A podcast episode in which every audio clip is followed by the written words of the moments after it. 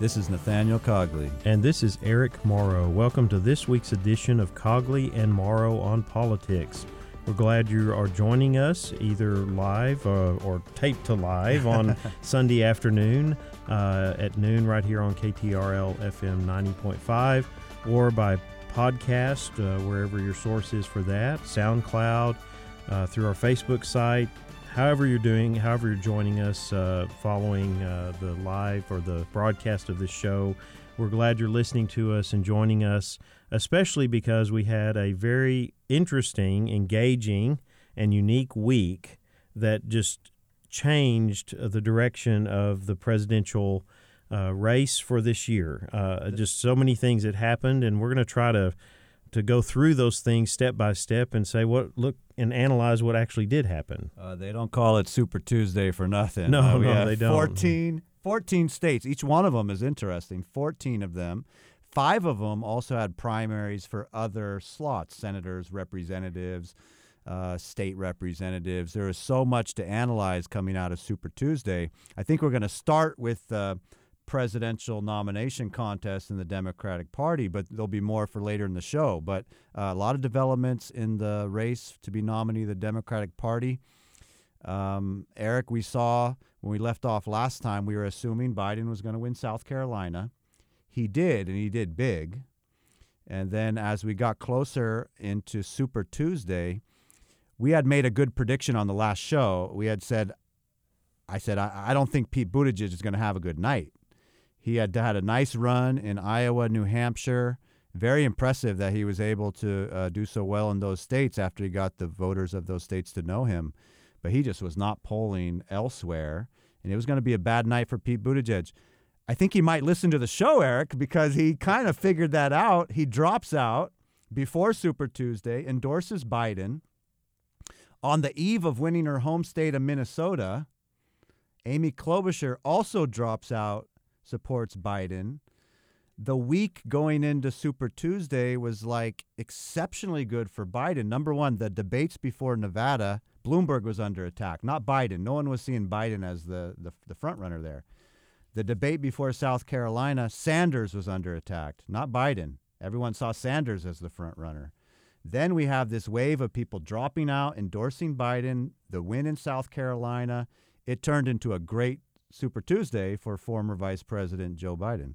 It, it really did. Not so super for many other candidates, but we were talking last week that this would be down to a two-person race. That that that there was the the possibility here of, of not just some coalescing here, but but what would be the outcome? I don't I don't think we exactly knew how uh, what the outcome of that that would be and how uh, where Bloomberg would be in all of this because this was the first kind of true test of his strategy. Yeah. Uh, but it, but really something amazing happened between uh, Saturday and Tuesday for the Biden campaign, and it wasn't really about spending money on advertising. It wasn't about reaching out uh, to to uh, uh, voters.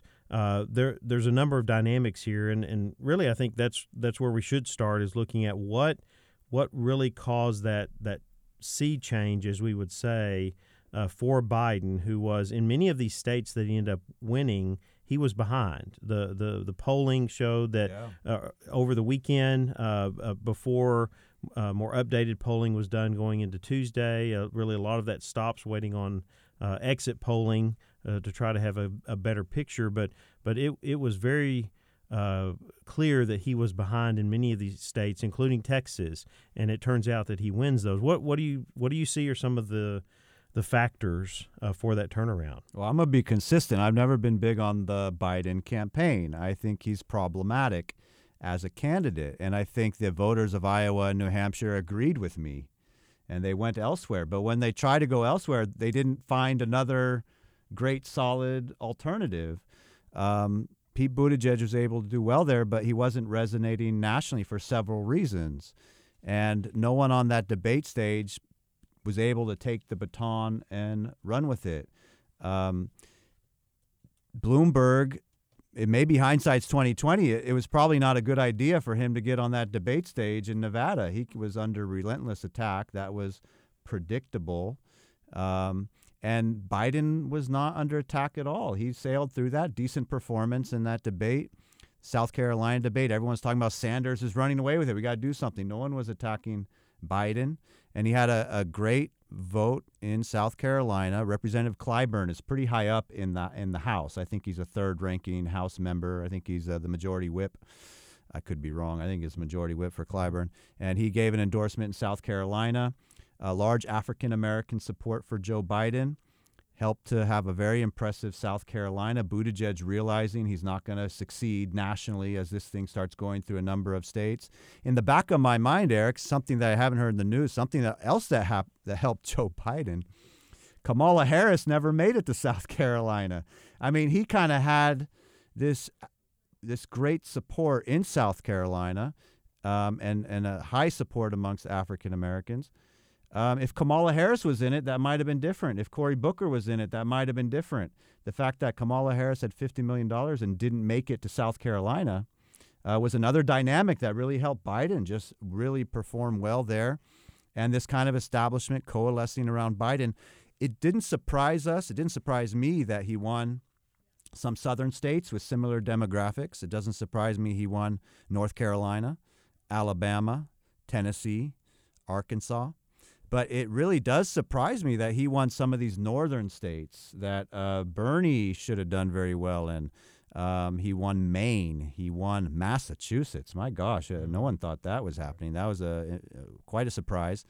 Um, he won Minnesota. Klobuchar. I was not certain that her dropping out endorsing Biden would let Biden come in first. I thought Bernie might come in first. He won Minnesota last time, so uh, he won. He, won Minnesota. And again, as I watched this on the TV, there was that focus on um, someone winning a state, quote unquote. But the way the delegates work in the Democratic Party, anyone above 15% gets delegates. So that's kind of the threshold I'm looking. But I guess it was important in the headline. Uh, narrative of who's quote unquote winning states. And he just came first place in so many more states than we were expecting. And of course, we saw this parlay into another interesting dynamic to discuss Bloomberg dropping out and then Warren dropping out. So, so when I look back at, at South Carolina, uh, I think the, the Clyburn endorsement was critical. I think the their campaign strategy along the way had been South Carolina, South Carolina, with the hopes of finishing higher than they did in Iowa and New Hampshire. And I think that's what gave cause to a lot of people starting to look at Biden and say, you know, is he really done for? Yeah. Fundraising was dropping considerably. Uh, but if you remember, he he didn't uh, end uh, the primary in New Hampshire in New Hampshire. Right. He he, he was already in South Carolina. Right. He was already uh, uh, again moving forward, not looking back at, at New Hampshire, but again making these very strong connections with his uh, his experience, his time in office as vice president, his relationship with Barack Obama as president. Uh, I mean, there the this this same consistent message that was then supported with the endorsement. So I think that was very critical. Uh, but also, what I see that transitioned out of that is when you win by almost thirty points. I mean, he, he ran away with this in South mm-hmm. Carolina. I mm-hmm. mean, it's it's a, a significant win. Yeah. That margin uh, pushed him up a, again as a viable candidate among uh, Democratic primary voters uh, I, am my my thoughts were when I when I saw the outcome was uh, if that would have been less, if he had won by ten percent, maybe even fifteen percent, that we would be talking about a different outcome on Super Tuesday. Uh, I think because he won by such a large margin that South Carolina became just as important as Iowa and New Hampshire in this race because it it it it was the the key to propelling him just before that Super Tuesday back into the mix of people saying, uh, "Well, he he has potential." He is seeing him as as a possibility of someone who uh, could lead the party and then run and possibly beat uh, President Trump. Uh, so, so for me, that the numbers. I mean, I, I really yeah. a lot of the voters, and if you look at a lot of the exit polls on on these primaries I mean, we're we're we're junkies. We're political junkies on these things. We're we're we're in tune with this. We're watching it. We're listening to it every like day. Well, I know. Yeah, you're from San Francisco, so that may have has a little different yeah, connotation there. But but we we we we are uh, uh, uh, we're political connoisseurs. I'll say that. Let's Oh, yeah, raise like up the that. level. I okay. good. So we'll- we'll say that uh, we we uh, kind of feast on this stuff all the time uh, because we uh, we're engaged with it. We we're looking uh, for a level of analysis that helps us to understand it, to understand our body politic and how people respond. And I just think, a but a lot of people that the rank and file are just not engaged at that level. And so when they look at the size of a win like that, I think that went a long way among those people who were still undecided, perhaps going into Tuesday. Well, I think that's important. So not everyone's following. Some people pay attention in the last minute, last few days. They start to pay attention when their vote's coming up. And like I said, Biden was not attacked in that last week. He was not perceived by the rest of the field as the front runner. He got a pass in those debates. He was not the one that was being criticized. That was Bloomberg and then Sanders. Uh, and so people who made up their mind in the last week, who haven't been following this for a year, uh, Biden had a good week. He was not under attack that week. He had an impressive win during that week, and he's got the resume that he has national name recognition. And uh, it came together in, in a big way for him. So much so that uh, we saw Bloomberg drop out. And I think if we look at these results, one thing that was important was Bloomberg was able to get 15% in four of the states, but it was not the big states. It was not California. It was not Texas. He failed to achieve that important 15% threshold in California and Texas. He only got 14.4% in Texas, just under that 15% threshold, and then 14.1% in California. Those states had as much delegates as the others combined. And so he did not receive delegates out of those states. Um, his number of delegates was underwhelming because of that. And I think Bloomberg, you know, as you've said before, he's into statistics, he's into data, he's into analysis. I've enjoyed hearing him. I mean, we see why he never ran in a Democratic primary in New York, right? He avoided it and did the Republican primary in a city that's dominated by Democratic politics. He purposely avoided that. And when it comes to running for president, I've heard him articulate the 12th Amendment in a very impressive way. He says, you know, uh, if you don't have a majority of electors, it goes to the House, which is controlled by the two parties. Who, yeah, he's got it, you know, and he understands an independent run's not practical. He's avoided Democratic primaries for mayor. He now entered the Democratic primary knowing this was difficult, but I always saw his path was through a brokered convention. He needs delegates to cause the brokered convention, number one. And then he's not in it just to cause a brokered convention. He wants to be selected at that brokered convention.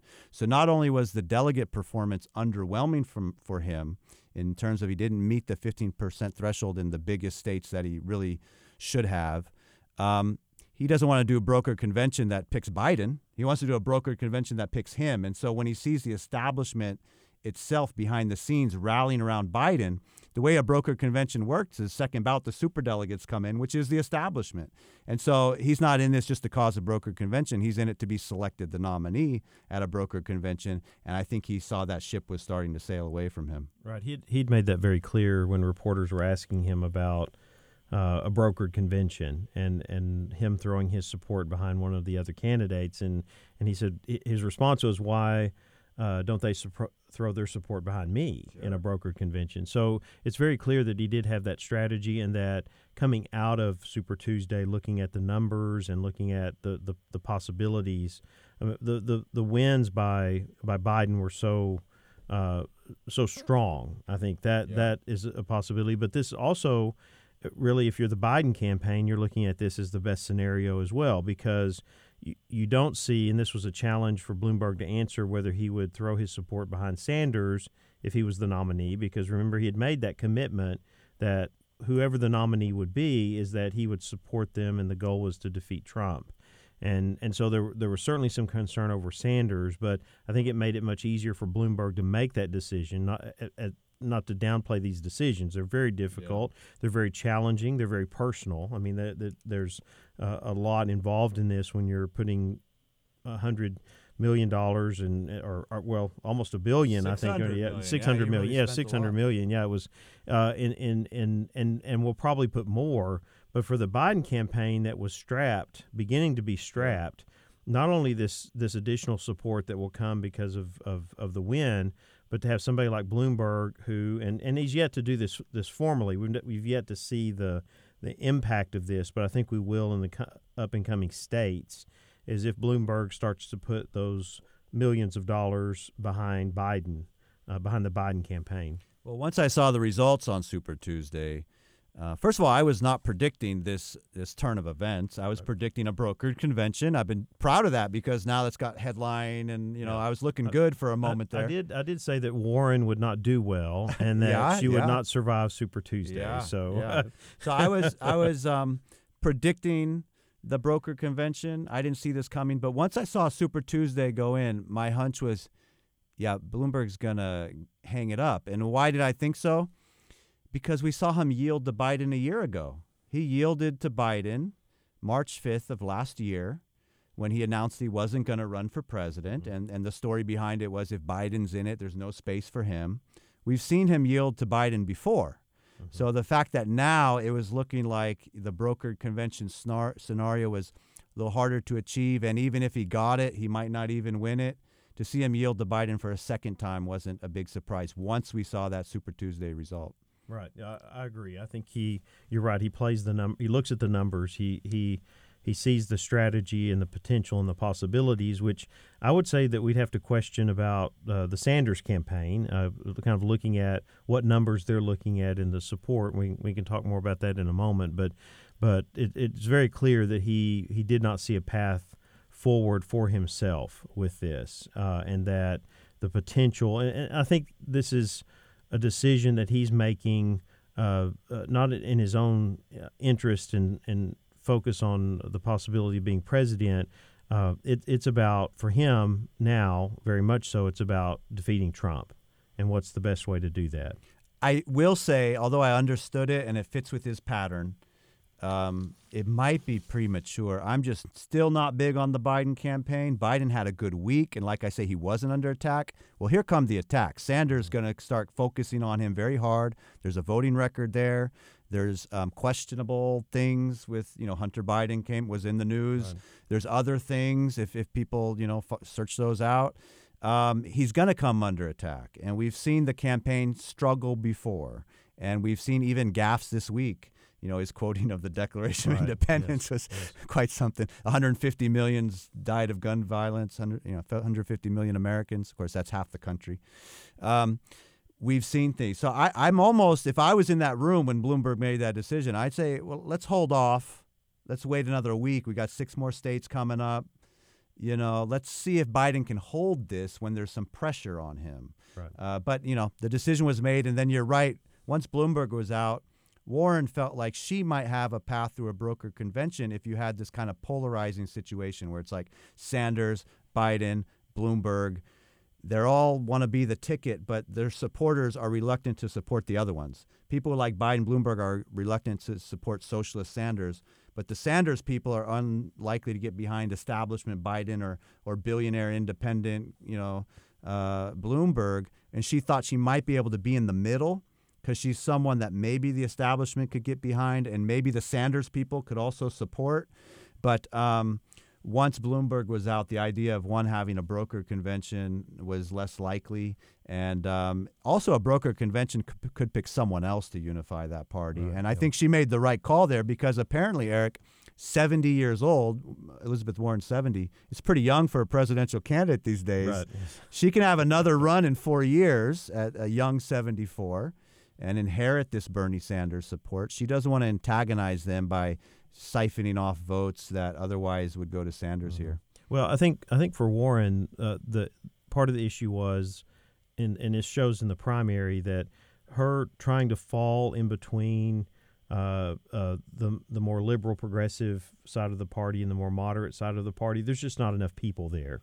She has to pull from both of those areas, and and those were those votes were firmly behind Sanders or they were firmly behind uh, Biden and some to Bloomberg, and there just was not enough left over. I, I just think that her her range of appeal all along has been uh, uh, very uh, difficult because it's just not broad enough for her to get enough traction. If you think about this, 14 months ago, uh, she was considered a front runner in the race. Yeah, she was number Uh, one right. in the and, and if you go back and look at her career, uh, she has been much more of a moderate uh, over her career, and these more kind of progressive elements have come in uh, uh, as she's gotten more engaged in politics. And so I think, though, that it, her trying to find a place, it, it's it's certainly much more advanced than say a Kamala Harris who could not find her bearings. And, Right. and and uh, and her appeal within the party, Warren has some appeal, yeah, but it, but it just uh, the the competition here it's just not broad enough of an appeal uh, to garner the votes that she needed. I will say it was a, a decent Super Tuesday for her. She broke 15% in five states. That was Maine, Massachusetts, uh, Colorado, Minnesota, and Utah. So that's not nothing. She was starting to get delegates. She had once led in the national polls. But you know, I like predictions, Eric. Elizabeth Warren is running for president again in Oh, another yes, cycle. she We ran- haven't yes. seen the end of her uh, and the end of, of her running for president. So it looks like it's we told first of all, if you say it's a two person race, Tulsi Gabbard supporters don't like that. Right. Tulsi Gabbard's still in it. We, we may get some mail. Uh, some people. Yeah, we don't want to upset because I actually I, I like Tulsi Gabbard. I think she was good for the debates. She, she's very impressive that she's been a rep so young and served in the military. She just doesn't clearly have the the, the numbers to make this uh, the momentum towards being the nominee. So there's two uh, candidates with a clear shot at this: Biden and Sanders. Um, what do you think of this matchup going forward? It looks a little bit like 2016 when it was Hillary Clinton It- versus Sanders. It does. I, I think there's there's two things that we have to look at coming out of Super Tuesday, two data points that help us to kind of look ahead. Uh, one one is that uh, the the late voters that that broke for Biden. Uh, I think that is a signal of some things to come. I mean, we can look at a state like Minnesota, uh, which led the way, where 53% of the voters uh, for, for votes for Biden came as late. They, they came. People decided between the South Carolina primary and the time that they pulled the lever or pushed the button on the voting machine. Um, so that that was evidently the Klobuchar effect with her announcing and throwing her support behind behind him being very popular uh, in that state. Uh, note too that that Warren didn't have to do that for Biden to win Massachusetts. So even though Warren's very popular uh, in Massachusetts, it, uh, uh, Yeah. again, uh, mainstream Democrats seeing her as as a potential as a uh, a, a- nominee to run against Trump. I think there were some challenges there. Yeah, yeah. I, But- don't, I don't think that's a great matchup. Right. So if you move down the list and you look at California, twenty five percent swung late for Biden. Uh, uh, you look at um, Texas, sixteen percent. You look at Massachusetts, nineteen percent. So within those three days, the swing of people who made up their mind uh, based on those who voted early, those who voted late, there was a significant swing in terms of uh, people deciding for Biden uh, in that uh, as they went to vote, uh, as they were Yeah. preparing to vote.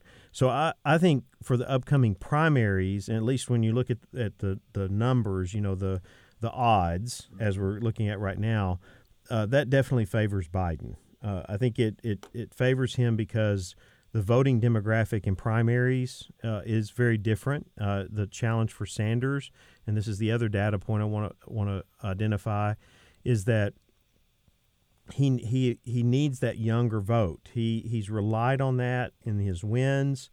Uh, he relied on that in 2016. The problem was that in the primary on Super Tuesday, uh, those numbers didn't hold up, and so actually in some of those states, uh, he ended up having less turnout. So just a couple of examples. Uh, Alabama, for instance, um, only 10% of the voters on Super Tuesday were in the 17 to 29 range compared to 14% in 2016.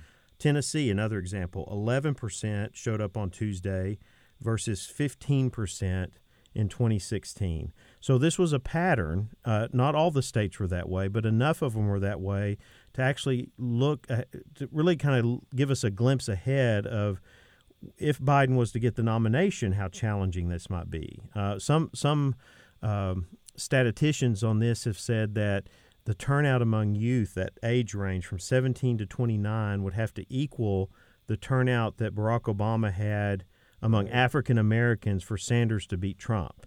And so I, I think what we're seeing is the, the this reliance on the the, the youth vote, mm-hmm. which tends, as, as, as we know, looking back over elections and looking at turnout, that wavers. It, it's it's never consistent. Uh, it is it's unpredictable. Mm-hmm. And so when you're relying on that to be a major percentage and kind of a stronghold uh, to get the votes you need in a primary or even in a general election, uh, it becomes very challenging to win. And I think that's where we saw Sanders lose some ground. That wasn't the only area that I think he lost ground, but it was certainly a major one that I think his campaign was counting on that vote actually increasing. Yeah, I, I agree. Turnout is huge in, in analysis, analyzing a lot of these races. And um, Sanders depends on that young support. I mean, his support amongst young Democrats is huge. You know, it's, it's almost half uh, whereas he suffers with the older crowd, and that's interesting because he's one of the oldest candidates, right, yes. and he has the, the young support. Uh, looking forward, there's going to be six more states this week on the Democratic side. That's Idaho, Michigan, Mississippi, Missouri, North Dakota is one of the only four that do caucuses still. They'll have one, and then the great state of Washington will happen. Um, if you go back. Uh, 2016, um, Bernie did win four of these. Uh, but the big one is Michigan, 125 delegates there. And that's a state that he barely came out on top in last time. Uh, he had 49.7% of the popular vote. Hillary had 48.3, a spread of 1.4%. So you can see how Michigan is going to be the real big one this week. If Sanders wants to have a shot at this, he's going to need to start winning these close states he did pull Michigan out last time, so it's quite possible he could pull it out this time. But um, yeah, there's a lot of momentum behind Biden here. Right, and I, and I agree. I think Michigan's the the key. It, it, if if he can't win in Michigan, uh, then it, it's it's really the beginning of the end. I, I just don't think there's enough momentum post Michigan. He he needs some little burst of uh, a, a, a, win here, a, enough to keep his campaign going and to and, and to think that those numbers are going to continue to increase. And so and I think there's a possibility. I mean his numbers in the last few days are have inched back up a little bit post Super Tuesday but Biden is increasing as well. So with the with Bloomberg dropping out and with some of the other support that he received from some of the the other candidates uh, you see those those people uh, switching and identifying with Biden. And and where where that ends up we'll, we'll see. Because we just don't we don't have now this is uh, uh, you say three person race. It, Gabbard's still in there, yes, correct. So, but it, really going into Michigan, it's two people, sure, and we don't with the momentum. We don't have the clear polling with all those other candidates out at this point. I have trouble seeing Sanders dropping out. I think he uh, yeah, goes to the convention. Yeah. One, he's been this is his movement. He's 78. He's been doing this. Uh, he doesn't want to disappoint his supporters, and his supporters give him money. I mean, they give him the machine to go out there. Not only is he trying to be the president, but he's also trying to get his message out there. So um, I think he's gonna keep on going here. Um, so it's it's it, he's gonna have to win states to have a shot here. But I don't see him dropping out. I see him continuing to plug away regardless. He's gonna win some states, so he's gonna have a reason. And, and tell me if I'm wrong, because I don't want to be politically incorrect. I know Texas doesn't like politically incorrect. I I, I should be politically correct the whole time. We're dealing with men, accomplished men who are now 78 and 77 going on 78. I checked male life expectancy in the U.S. It is 78.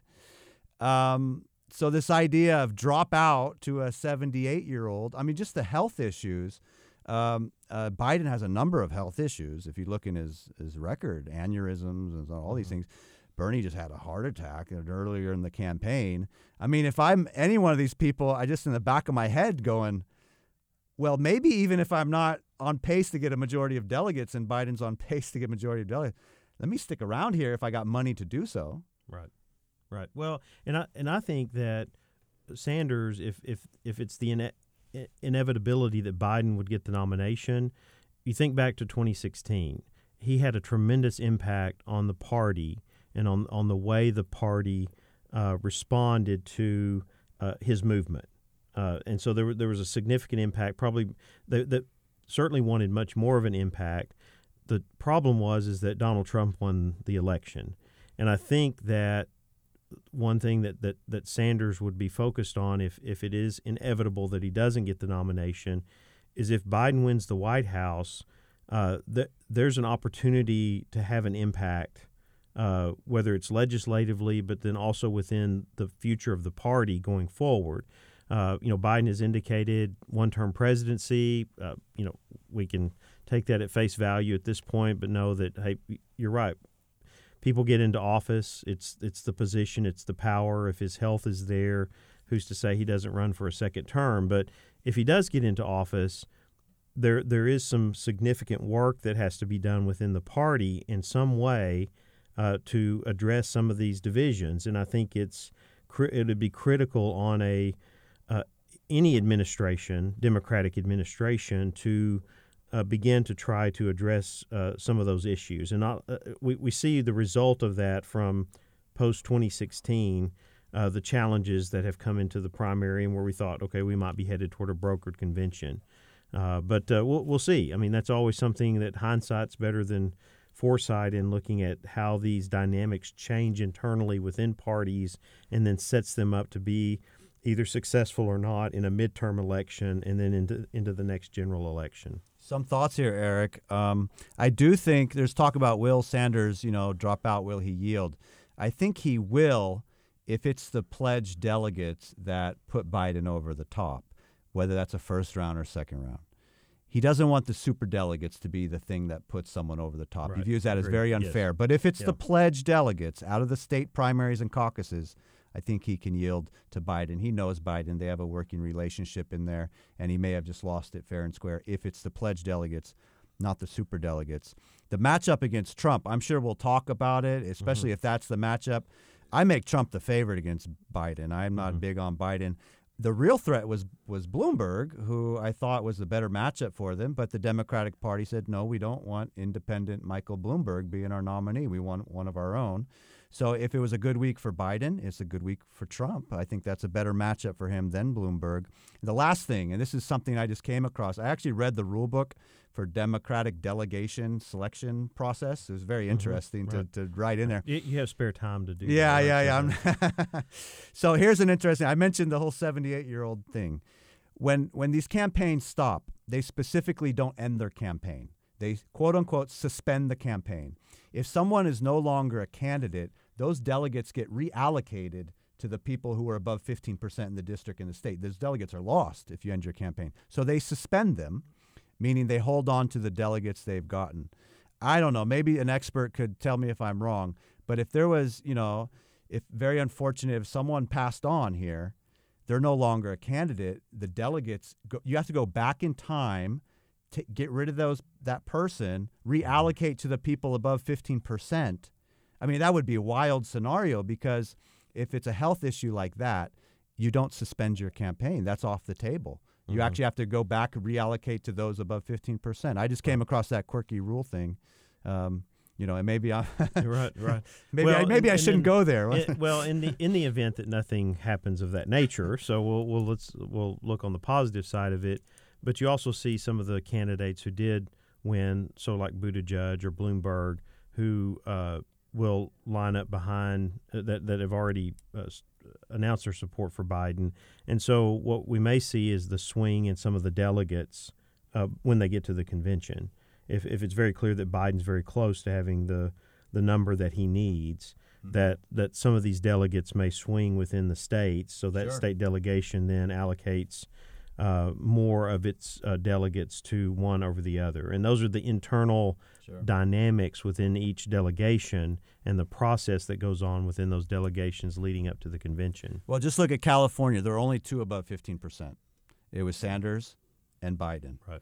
Um, if you have to go back and reallocate, Sanders gets all of them, right? So, I mean, this is not a situation where the party can just select someone else, give it from Biden Right. to side. You have to go back to those Super Tuesday results, allocate it to the people above 15%.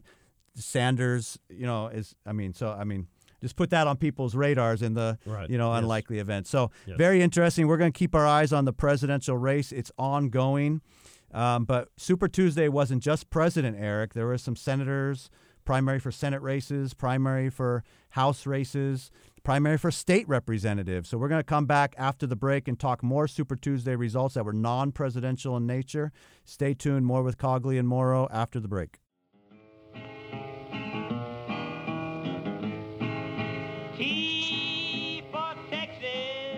T for Texas is a Texas based history podcast from historian Dr. T. Lindsay Baker.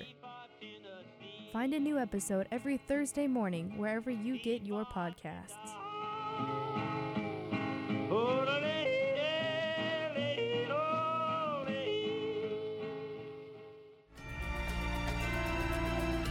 Politics can be confusing, but Morrow have your back. Follow them on Facebook. Search Morrow on politics to stay up to date with the show and for all of the sources to follow right along.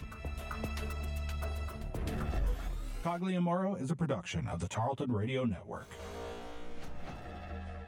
Welcome back to Cogley and Morrow on Politics. For this second segment of the show, our focus turns to election results in Texas mm-hmm. uh, following Super Tuesday. So we have some interesting uh, races, and Texas is always an interesting state to look at in this process, uh, not only because of the changes in voter turnout, uh, the the demographics that, that, that apply that from a primary compared to a general election, right. Uh, which uh, uh, favors certain groups, demographics, even certain parties in some parts of the state.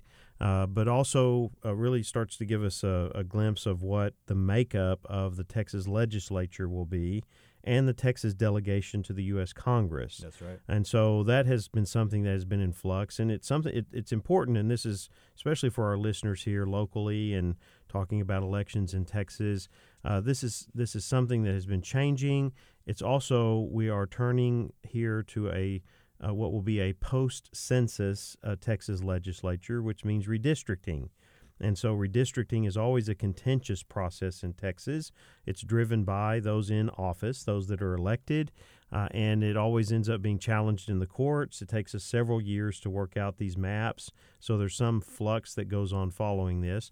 But these elections, uh, the the primaries, and then so, some of the races, which will be in runoffs, uh, really start to give us a glimpse about how all that may line up in the coming legislative session in 2021.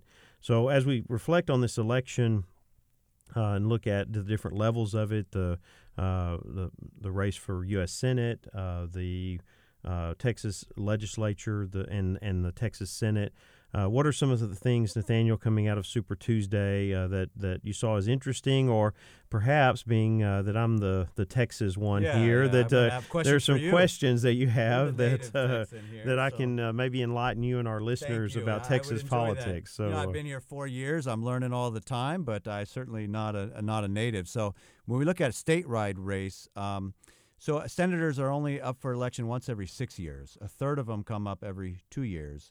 Uh, two years ago, Ted Cruz was on the ballot. He's not on the ballot this time. Is John Cornyn, and um, John Cornyn easily won the nomination of the Republican Party for another term. But on the Democratic side, that was more of a contest. We see Mary Hegar with 22.3 percent. We see Royce West with 14.5 percent. According to, to, the Texas uh, primary rules, you need a majority. So the, these two will go on to a May 26th runoff voters can only vote for that Democratic primary runoff if they voted Democrat the first time. You can't uh, do Republican one round and then Democrat another round. So it's going to be Mary Hegar versus Royce West to decide who's going to be the Democratic nominee to challenge John Cornyn. We've had shows where we've talked about, you know, is, is Texas going to go blue? Uh, I don't think Texas is there yet. But um, here's a test. This is a statewide race, and uh, we see that there's going to be a new nominee for the Democrats to take on John Cornyn. Right, and and this is one that will probably continue to be uh, won by Republicans. One, especially for Cornyn, given his status in the Senate, mm-hmm. uh, that's quite significant. Uh, one of the things that you'll see, and this just goes back to general elections, uh, you start to see a little bit of it in the primaries. Um, uh, in terms of turnout, but when you look at the general elections, where uh, you had you've had in Texas up till now the straight ticket voting option that that's gone away, even though it's being uh, challenged in the courts. Uh, but your vote totals, oftentimes for statewide races for Republicans, will be much larger uh, in that you have people that will split their their ballot. They'll they'll vote Republican in certain races. They'll vote for Democrats in others. And so that that phenomenon in Texas, uh, the political culture here, the the level of of uh, uh, con- economic and social conservatism that aligns itself often with Republican candidates, uh, that that's still very strong here, especially in the congressional representation uh, and and more specifically the Senate. So I don't I don't see that Cornyn's going to have any difficulty uh, in winning reelection. Well, it'll be interesting to see who the nominee is for the Democrats and what that spread is. Uh, that one's going to a runoff, and we'll keep our eyes on it. Uh, when we turn to the House of Representatives, um, 36 districts in Texas, so that's a lot to analyze. Um, there had been six Republicans retiring. Currently, the Republicans have 23 House representatives, and the Democrats have 13 out of Texas. Two of these retirements for Republicans are in very Republican districts. So the question of who's going to be the new nominee for the Republican Party is basically close to being the question of who's going to be the next representative. So we're looking at Texas's 11th, which is one we're very familiar with. That's Mike mm-hmm. Conaway's district. We know him here at Tarleton State. He, he's a local representative. This is a, a, a 32 point Republican district, very safe seat. But he's retiring. And so when we look at that 11th district on the Republican side, lots of candidates in that district. Right. And it turns out it's going to be August Pfluger. I may say the name wrong. It's PF, it starts with PF but he won an outright victory. He got right. 52.1%. There will be no runoff. August Pfluger will be the Republican nominee for representative out of Texas's District 11. And I don't want to upset any Democrats, but likely the next representative to the U.S. Congress because it is a district that leans so Republican. I did a little bit of research. I found him, you know, he, he served in the military and also President Trump endorsed him. So that may have been a big thing to, to put him way above the rest of this field. Right, and and the, the the challenges with a race like this, where you have someone like Conaway that's been in office for a long time, and you have a whole new field of candidates, those endorsements are very very critical. It's also about money. It's about how much you spend to get name recognition out there. Because while you may be known in one part of the district, in a community or a city where uh, you've worked and lived, it's it's very challenging as you move further out in the district. But that in, I think that endorsement was key. I think the uh, resources are key, and of course, this is a seat that will remain uh, Republican at least through this redistricting cycle. We'll see. Right. I, I, mean, I don't I don't see where it is in the, in the the boundaries of it changing enough that it would change uh, the district uh, in the short term.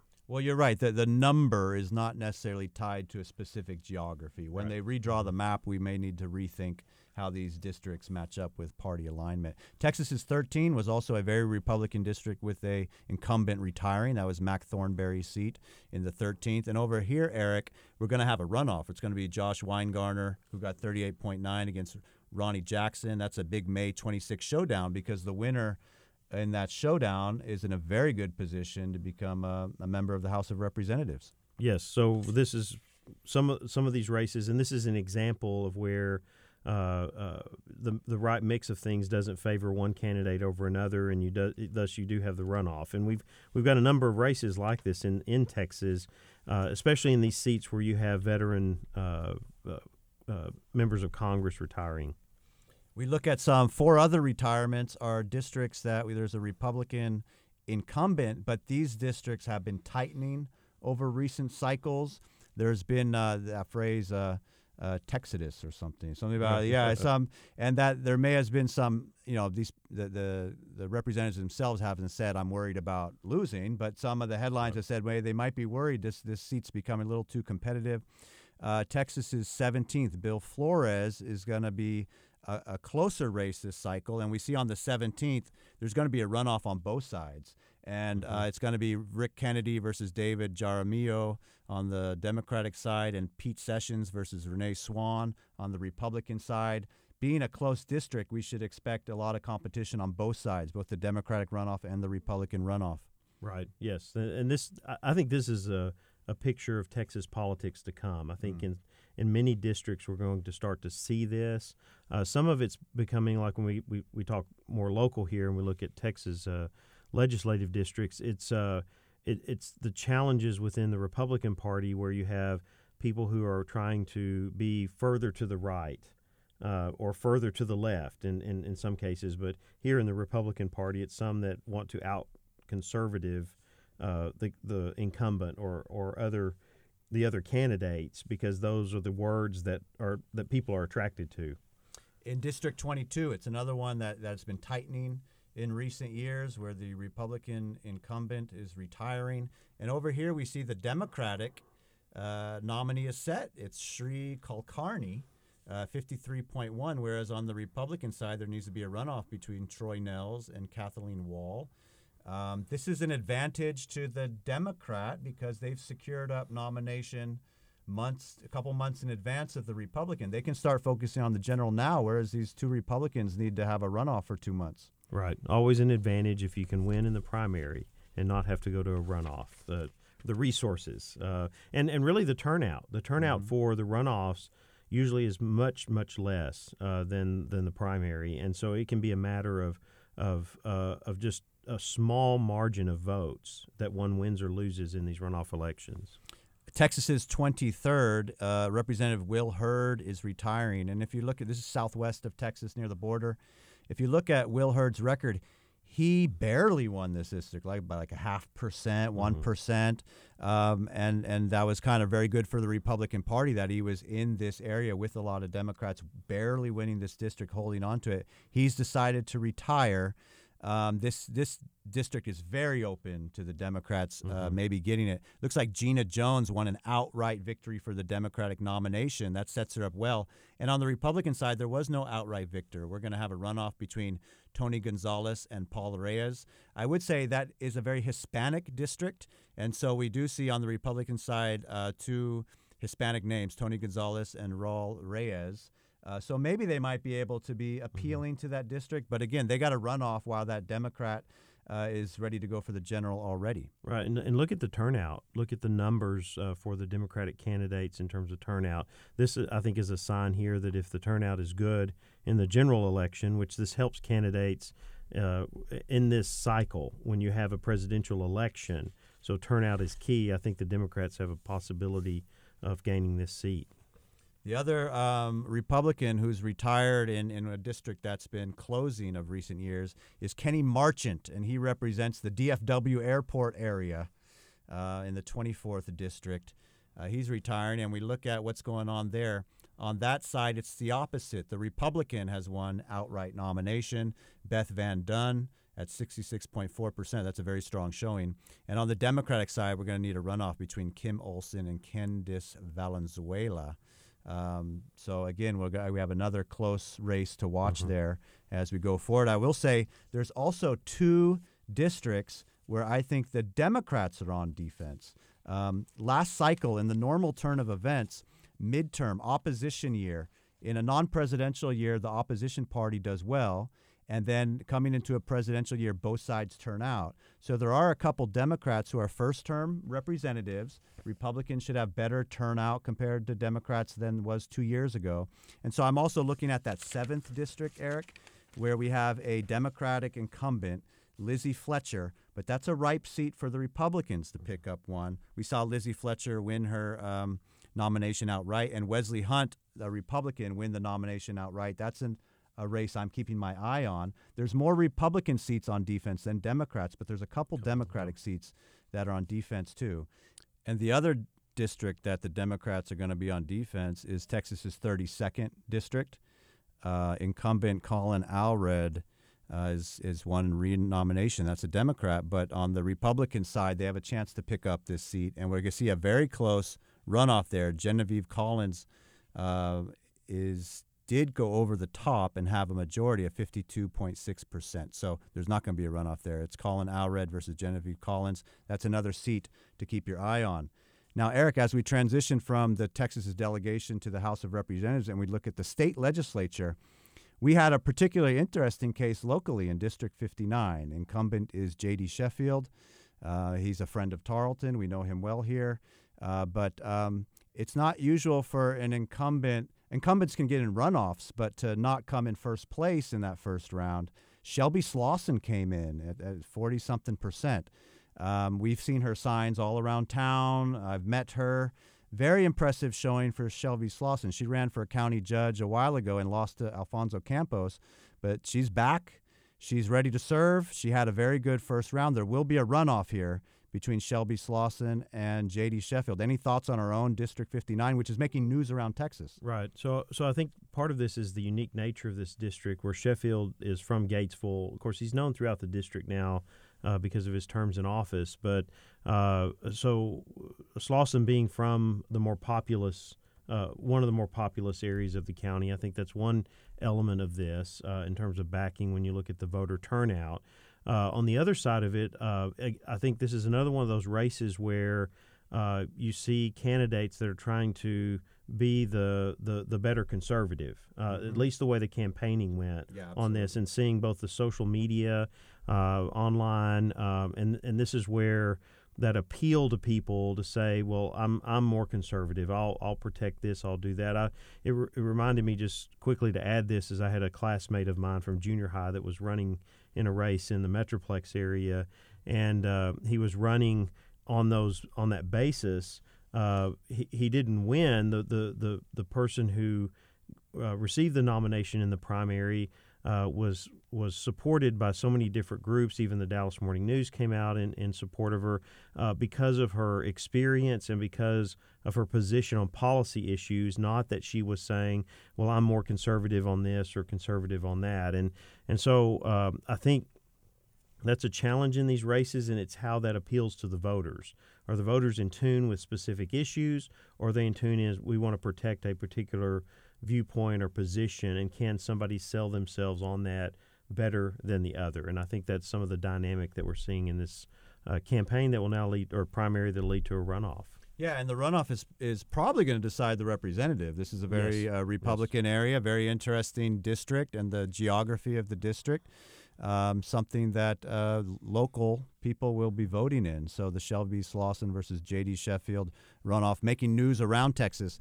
In our final minutes, Eric, I'd like to point out that it wasn't only Texas that had primaries. California, my home state, had primaries, and I had called this one. I've been on the radio saying this because it has national ramifications.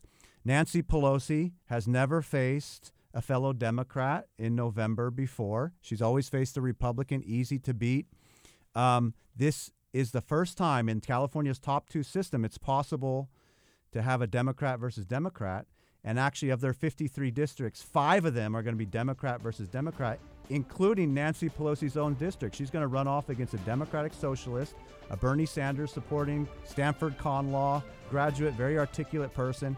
It has national ramifications because Pelosi is in a lock for reelection right now. She's got to defend against a Bernie Sanders Democratic Socialist in a district where Bernie's very popular. This will start making headlines. It will. It will.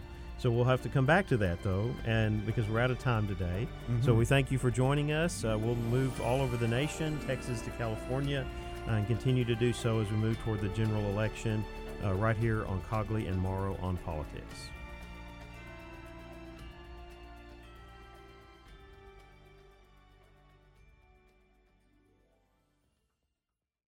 This has been a Tarleton Radio Network podcast with production from AJ Heyer and Taylor Welch.